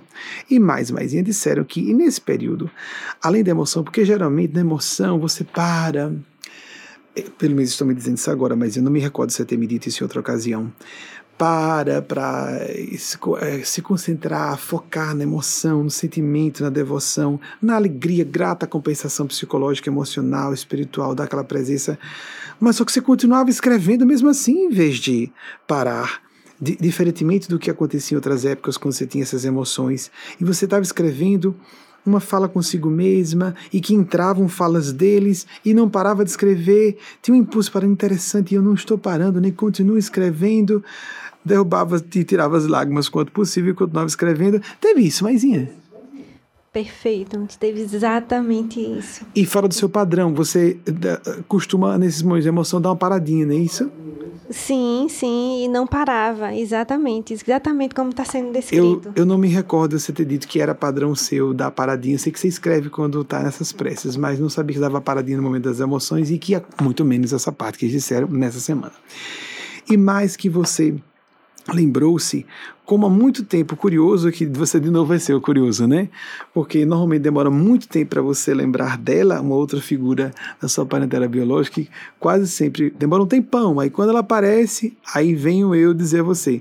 De novo na semana, Mãe Santa andou visitando você e você, espera aí, será que eu tô? Daí você deu uma duvidazinha, não foi tão com emoção. Mãe Santa, tô me lembrando agora forte, mas será que ela tá por aqui? Por que eu tô lembrando de Mãe Santa? E novamente essa semana aconteceu isso, né, mãezinha? Exatamente. Exatamente. Exatamente e... dessa forma. Que bom, Maisinha. Graças a Deus. Fico muito confortado por, por especialmente para passar para as amigas e os amigos. Eu me sinto, amigos, amigas, um médium xamã de tribo. Uma tribuzinha, alguns amigos, amigas e pronto. Canalize para essas pessoas. E eles, para que não sei, geralmente assuntos que eu não conheço e também às vezes contradedutivos. Aquilo que eu, pelo que eu conheço a pessoa, jamais teria acontecido, uma memória que não teria cabimento eu me recordar. E aí ela fala, e, eu, e Mateus Nacleto, que é, eu toquei num assunto com você recentemente sobre uma das experiências mais fortes suas, traumáticas da vida adulta e dizendo, ô oh, Maisinha, é, como isso foi bom para você, como você agiu corretamente, como você foi justa nos dois momentos. E aí então é, falei sobre isso com você e eles estão dizendo que aconteceu nos dias seguintes exatamente o contrário. Você voltou a essas experiências e há muito tempo isso resolvido. E começou a questionar, apesar de você confiar em mim, e apesar de você concordar com meus argumentos, nós tocamos porque houve, isso me lembro, há uma semana nós tocamos esse assunto. E é então, de confidências e assuntos de Maisinha. Todos nós temos nossas experiências ruins, não é? Então, duas experiências dela, então toquei rapidamente. Nossa, como cada vez mais o tempo passa, mais eu vejo como você agiu certo, de forma correta, etc. Ali de forma muito ética, espiritual, justa. E aí, então, só que falamos e você ficou se questionando, mas como é que eu concordo? Hoje estou mais amadurecida para entender como foi certo e cada vez está mais claro que está certo. E emocionalmente ficou afetada, como se estivesse catando onde foi que pecou. Porque não tinha mais como buscar, não tinha espaço nenhum para dizer que foi um erro. Foi apenas alguma coisa que algumas pessoas não concordariam, porque não tem nível para compreender, só isso. Mas não há sempre essa questão, amigas, amigos. Isso aqui eu guardo para o meu coração. Uma parte de pessoas mais maduras compreende, outra parte não.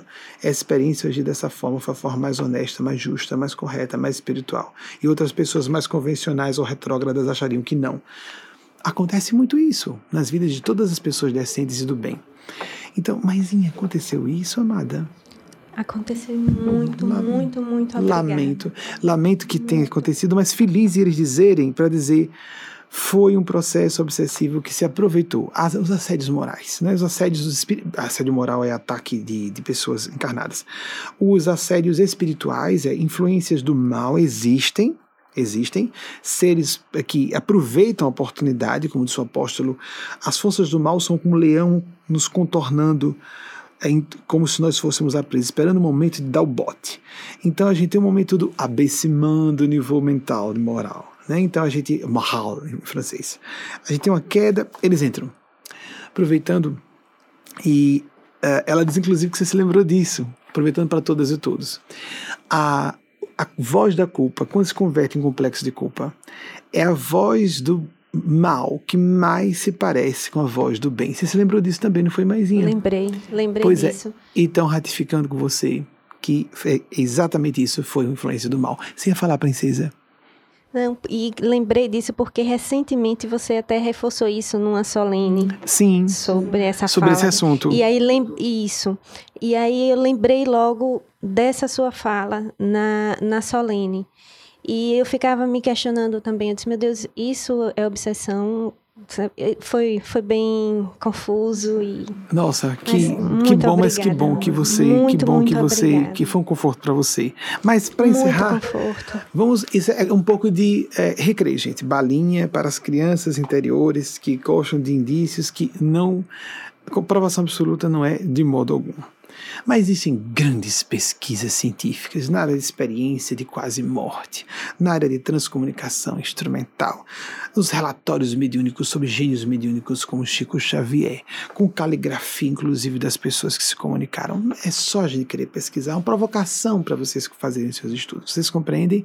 A nossa aqui é, publica como sessão de provas de mortalidade da alma, diria indícios. Mas, ah, tudo bem, eles uh, chegaram de algum acordo que a palavra é prova, tudo bem prova pode ser refutada. Então, eles dizem também que aconteceu nessa semana de no contato com seu avô João, ele dizer, voltando para uma parte leve, de ele, ah, como há muito tempo não vem, fazer vir, vir para você é, aborrecido no bom sentido com o seu paizinho biológico, olha, você diga Macedo.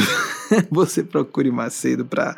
Aí aquelas questões de saúde, etc, etc. Como há um tempão não acontece. Eu sei que você está com cuidado com seus paizinhos, maisinha, porque são como os meus grupos de risco na terceira idade. Mas é porque ele vê naquele padrão que vinha lá atrás e há muito tempo ele não vem, trazendo assuntos relacionados a uma orientação que você desse, algumas broncas do bem, como invertendo o papel de é, pai e filha para ser mãe e filho, não é? E aconteceu isso essa semana, mas exatamente, aconteceu, não vinha muito tempo. Aconteceu, exatamente. Como há que, muito tempo não acontecia. não acontecia. E uma coisa que também eu não me recordo de você ter falado isso para mim. Aí é uma coisa bem contradedutiva. É, nem em confidência, não em público, mas eu sei que é leve, mas eu já sei o que é e eu sei que você não vai se incomodar. E aí uma coisa que você sentiu veio à sua cabeça. E por que eu estou com isso na cabeça? Por que eu estou com isso na cabeça? E veio mais de uma vez pelo que eu estou captando. De você julgar. Você nunca me disse isso, mas eu não que eu lembre. A não ser que você diga, mami, uma vez eu disse, você não está lembrado. Mas eu não me recordo. Então, uma confidência pública, olhem, dos espíritos. Mas não é nada de demais, não. Eu sei que Maisinha, com isso, Maisinha ela não vai se incomodar. Em alguns homens eles dizem, pode, pode dizer que a pessoa não vai se ferir. Nesse caso, eu próprio sei, pelo que ela está dizendo, que Maisinha não se incomoda. Apenas uma curiosidade. Aí veio mais uma vez a cabeça, será que Tiago foi meu filho em outra vida? E veio uma vez, veio duas, veio três, e, e um pensamento que nunca aconteceu com você. Você não teve essas especulações se Tiago foi o marido. Eu tô falando do marido de Maisinha. De o marido ter sido filho dela ou não, mas veio mais de uma vez essa semana. Isso mesmo, Maisinha. Isso mesmo. Especificamente nessa semana. Maisinha, adorei falar com você, princesa. Oh, muito, muito obrigada. Muita saudade, muita saudade, muita princesa. Saudade também. Aí fica Minha parecendo gratidão. que a gente está passando por cima por causa do delay, né? Perdão, pode falar. Minha gratidão minha imensa a você, a Eugênia Aspazia, a Matheus Anacleto, a todos eles, por tantas bênçãos, tantas graças que a gente recebe Deles. todos os dias aqui. Eu também, Maisinha, Muito, muito, muito, muito obrigada. De nada, de que, que, de que. Eu também agradecido uma mesma vibração de gratidão para elas e eles, porque eu sou o primeiro a ser beneficiado, lógico, porque eu estou canalizando, não é? Um beijo especialíssimo no seu coração de irmã do Espírito. É um prêmio quando a gente. É um prêmio que a gente tem irmão do espírito, também é irmão biológico, mas o mais importante é o irmão do espírito, a irmã do espírito, porque se há biologia, se há ligação com sanguíneo ou não, é secundário. Pode reforçar só, mas não tendo, quantas e quantas vocês sentem isso, não é? E um beijo especial para você. Beijo no coração, Tiagão, também, que está nos ouvindo. Tiagão, beijo no seu coração, Tiagão. Parabéns, bravo soldado, guerreiro em campo de batalha, com médico urgentista, intensivista, ali no campo de batalha em UTIs. E estava num plantão de UTI de Covid, como você me falou, não foi? Hoje Foi, veio um plantão isso, gigante, de isso. sexta-feira até domingo de manhã. Parabéns, Tiagão. Eu sempre vi você como guerreiro, não à toa. E aproveito então esse seja. Obrigado, Maisinha. Vamos despedir de você. Muito obrigada. Tem de que, princesa? Não tem de que. E aqui, meus parabéns. Obrigado, princesa. É, meus parabéns aqui e meu, meu louvor, meu, minha homenagem de todas e todos que do nosso grupo, da nossa organização Movimento, é, aos profissionais de saúde, a todos os profissionais e às profissionais de serviços essenciais que estão mantendo as locomotivas dos países em movimento no meio de uma pandemia com multifacetado pandemônio em várias áreas como econômica, social, política, etc., sem contar os dramas domésticos de pessoas que estão em confinamento parcial em suas casas. Abrigados, abrigadas, protegidos, protegidas. Vejamos desse, dessa forma.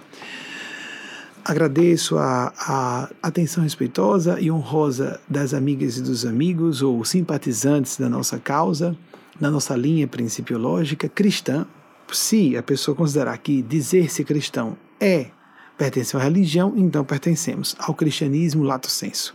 Mais desligados, embora respeitando a Igreja Católica de que fez parte, do movimento espírita de que fez parte, todas elas, há pessoas muito decentes em todas as agremiações religiosas e também fora das agremiações religiosas. Eu só sugiro que os ateus e ateias, ou os, e os religiosos dogmáticos que acham que só sendo ateu ou só sendo religioso a pessoa é do bem, que isso não é uma visão é, profunda é, nem acertada, correta. Há uma distorção cognitiva aí. Há pessoas decentes e indecentes em todas as definições religiosas e fora delas. E que nós busquemos nesse momento, no dia de combate à LGBTfobia, combater todos os preconceitos, porque todas e todos somos vítimas de preconceito. E nós precisamos laborar contra o preconceito, significa elaborar a favor da fraternidade, do respeito à pluralidade das sociedades civilizadas democráticas. Winston Churchill falou que a democracia era o pior sistema de governo, como deixei em aberto, fechando aqui, excetuando-se todos os anteriores. Precisamos de democracia, mas precisamos muito mais. O que um dia vai acontecer quando pensarmos a democracia na frente Não podemos viver anarquia hoje ainda de modo algum. É, é completamente inviável para o nosso nível de evolução civilizacional, psicológica, coletivamente falando, e moral. Nós precisamos de sistemas de governo democráticos, com instituições sólidas, que se fiscalizem reciprocamente, incluindo a imprensa, né? livre, para uh, falar o que bem entender sobre quem for, de, da forma responsável e honesta que os bons jornalistas, as boas jornalistas fazem, para que também seja um quarto poder, como assim é denominado, e é mesmo, graças à imprensa, quanta coisa boa é feita a favor do bem da população. Então, mais do que só democracia, a fraternidade. Porque só uma causa, a humanidade. Somos uma só família. Como diz Marshall McLuhan, uma aldeia global cada vez mais apertadinha para vivermos. Estamos arrasando recursos naturais não renováveis. Estamos comprometendo a sobrevivência da espécie. Estamos colocando a pique, a nau da presença da humanidade na Terra está salva, como disse Maria Cristo, por meio de sua emissária Eugênia Aspásia. Essa humanidade está salva. Mas o quanto de sofrimentos e por quanto tempo teremos que padecer até que nosso livre-arbítrio, individual e coletivamente, assuma e decida-se, assumam e decidam-se a se colocar a favor do bem da humanidade, essa extensão de sofrimentos e essa multiplicidade de sofrimentos é completamente imprevisível. Que nós aceleremos esse processo, que nós façamos o que esteja em nosso alcance, a começar pela introspecção espiritual, psicológica para quem preferir, nos encontrar mais profundamente com nós próprios, com nós mesmas, com o cerne da nossa consciência, do espírito que somos, não importando a definição religiosa, quem quer que seja, sermos plenamente nós mesmos, como estamos hoje no nosso, nosso estágio evolutivo, preparando-nos para os novos saltos de consciência que virão pela frente. Estamos rompendo paradigmas no modus operandi de agirmos em todas as áreas de ação e conhecimento humanos, numa crise global como essa, como foram as guerras mundiais vamos sair fortalecidos, fortalecidas, vamos sair amadurecidos, amadurecidas, vamos sair disso. Vai passar, ainda que por um tempo piore, como há indicativos que revelam isso. Até racionalmente não precisa nenhuma mediunidade profética para isso. Mas eu garanto a vocês, de todo o coração, pelo que a espiritualidade me fala e minhas próprias funções precognitivas paranormais, paranormais dizem, eu estou em paz e eles e elas, isso que mais importa, esses seres superiores, estão em paz. Nós estamos sofrendo o menor mal que poderíamos suportar sem nos arrebentar individual e coletivamente, mas um mal necessário como um, um látego evolutivo, um estímulo ao nosso avanço. E vamos sofrer uma atenuação, uma retração desse mal tanto quanto for possível, quanto nós autorizarmos com as nossas boas escolhas, como na mensagem da semana passada. Queremos ser porcos nos afogando debaixo d'água, como na passagem evangélica dos porcos que atiram e se, se atiram no lago do abismo, no lago e se afogam, com, dominados por uma legião do mal, o mal aí no sentido também não só de seres, mas de padrões. Desespero, revolta não vai resolver, não é prático, não é inteligente. Surto de ansiedade e pânico não vai resolver, não é prático, não é inteligente. Mas sofrendo, todos estamos. Frustrações, sensação de impotência, cerceamento de ir e vir, todo mundo está sofrendo. Convívio intensificado com, às vezes, parentes ou pessoas que não são parentes consanguíneas, mas que moram debaixo do mesmo teto, com conflitos que ficam, por isso mesmo, recrudescidos por causa da intimidade forçada, todos estamos sofrendo, mas podemos escolher ser ostras no fundo do oceano como foi dito por Maria Cristo através de Agnes Paz na semana passada, para liberarmos, a ostra se inflama, às vezes só um grão de areia. E ela presume tratar-se de um agente alienígena, um patógeno, inflama-se e gera uma preciosidade para o mundo, um tesouro, a pérola. Que a nossa dor seja construtiva, frutífera, porque dor todo mundo vai ter, não tem como escapar dessa época de horrores. Então que o horror se converta em amor, em amor para que não aconteça o inverso. O amor se converta em horror. Partir de agora, vocês assistirão a videomensagem produzida a partir da mensagem que foi enviada por intermédio de Nespásia por afirmação dela mesma, com origem em Maria Cristo, a nossa mãe planetária, desejando a todas e todos uma excelente semana, buscando oração diária, prática meditativa diária e o foco, a disciplina na fraternidade, na responsabilidade pelo bem comum, que é o nosso próprio bem, não há separação entre o nosso bem e o bem comum. Uma ilusão, o princípio da separatividade, como tantos autores alertaram para isso. Há um clássico de um autor que fala sobre o princípio da separatividade. Meu Deus, David, David Vaguinho, me ajude. Tem, li há muitos anos, não me recordo agora, mas recomendo também sairmos desse princípio da separatividade, de rompermos completamente com esses cânones de conservadorismo egocêntrico, porque o egocentrismo nos afasta de uma percepção de interdependência que é lógica, inerente, indiscutível, é óbvia que nós saiamos dessa percepção de isolamento. A nossa pele não nos separa de outras pessoas, a física fala isso. Estamos todos unidos num oceano de energia e consciência supraordenada, com a superintendência de fato de seres com bondade infinita, mas que também são justos ao infinito, em nome de Deus, não importa o nome que demos a Deus. E que por isso respeitam a, respeitam a má aplicação do nosso livre-arbítrio. Por isso, essa civilização está salva. Não é o apocalipse, é a apocatástase, a superação, a recuperação de todas e todos que se escolherem. Algumas pessoas vão atravessar a crise enlouquecendo, desesperando-se, porque Deus não está atendendo seus caprichos e expectativas, porque a vida não está correspondendo às suas expectativas. Isso é escolher um caminho de um problema para problemas e dores maiores. Não é prático, não é lógico, nem inteligente, muito menos espiritual, decente e irreverente, reverente com Deus. Mas aquela, David, bom, obrigado fugiu. O, ele é muito mais conhecido pelo Bom do que pelo David. David Bom. O princípio da separatividade.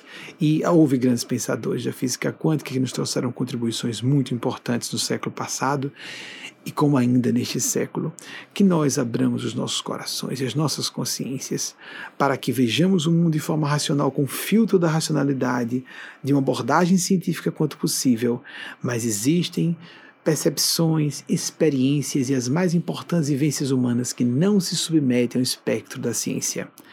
Arte, filosofia, amor pelos entes queridos não se resumem a meros instintos. Não vamos nos degradar tanto, não nos façamos abjetos e vis. Sejamos um pouco mais. Nos conectemos ao tudo para que não vivamos o nada. Escolhamos a Deus e ao bem ou com a desistência do bem, necessariamente o mal nos assolará. E ninguém subestime. Assim como o bem sempre tem forças superiores a proteger quem se dedica ao bem, quem escolhe o caminho do mal sempre terá forças muito mais tenebrosas a manipular essa pessoa, segundo seus próprios interesses, seus próprios planos, como se fala aqui muito, está aparecendo em português, segundo sua própria agenda não os nossos interesses, essas pessoas pensam que os interesses delas serão atendidos, elas são iludidas por essas forças tenebrosas, quer acreditem nelas ou não. Desistir do bem é escolher o caminho do mal. Eu sei que soa maniqueísmo, no sentido profundo, filosófico, sempre há um pouco de mal e bem em todas as situações, mas em termos práticos, sejamos sensatos. Existem escolhas que são para o bem, vidas dedicadas ao serviço do bem. E podemos desistir disso vivermos de simulacros de cidadania do bem, simulacros de convenções e aparências do bem sem ser. Pessoas que só vivem à base do cálculo do interesse pessoal. Que a pessoa até pense em administrar sua vida, pense no seu bem pessoal, mas não é possível bem pessoal sem o bem de outras pessoas, a começar dos entes queridos, as pessoas mais próximas. Prestemos atenção a isso. Nós atraímos o que nós somos, o que nós escolhemos sentir o que nós escolhemos ser. Isso se revela não pela intenção consciente, o que a gente diz para a gente mesmo, não para outras pessoas. Eu não estou falando de quem frauda conscientemente, estou falando da fraude inconsciente, da desonestidade psicológica, como se fala em psicologia. A pessoa mente para si mesma com a imagem idealizada de si. Como é que aparece a nossa escolha pelo bem a serviço do bem? No nosso comportamento. Porque o nosso comportamento vai revelar o que o inconsciente somado à mente consciente decidiram, essas duas partes da mente decidiram em consonância com as forças que escolhemos sintonizar, porque vamos sintonizar com inteligências fora do corpo, quer acreditemos, quer não, quer queiramos ou não. Assim como nós não vemos, dizer, eu não acredito que eu não vejo. Nós não vemos os patógenos. Alguém apertou a mão do senhor nova cepa do coronavírus? Alguém está com dúvidas que a Covid-19 é muito contagiosa e potencialmente mais letal do que viroses comuns? E que não é nem mais uma virose pneumônica, como falaram cientistas no início, os que estão estudando, mas uma virose de efeitos sistêmicos devastadores? Alguém abraçou Alguém cumprimentou? Alguém foi apresentado pessoalmente ou apresentada a ele? Não sejamos tolos, não pareçamos tão estúpidos e ignorantes, a ponto de dizer, não acredito porque eu não vejo. Ninguém aperta dona economia ou dona política. Alguém conhece dona economia pessoalmente? Então não pensemos, não vejo Deus, não vejo espiritualidade, nós vemos as evidências, os efeitos, assim como vemos os efeitos da Covid-19, levando o mundo à beira do colapso, como estamos nesse período de uma crise global sem precedentes. Entregando-nos todas e todos a infinita bondade de Deus Mãe e a face paternal, sabedoria perfeita de Deus. Podemos inverter a questão do gênero se quisermos. Assim seja, entrego vocês agora a mensagem que encerra nosso encontro semanal. Até o próximo domingo, se, até o próximo domingo, se Deus e as forças que o A representam assim autorizarem, entrego a vocês agora, encerrando esse momento, em nome delas e deles, que atribuam todo o mérito dessa palestra.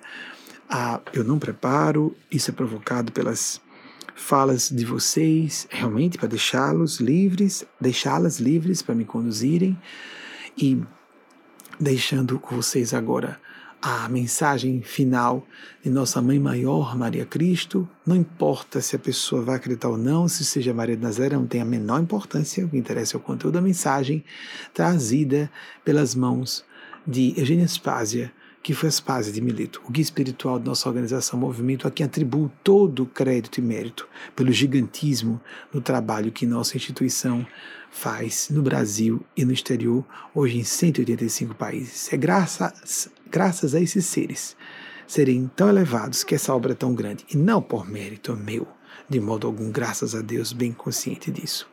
Beijo no coração de todas e todos.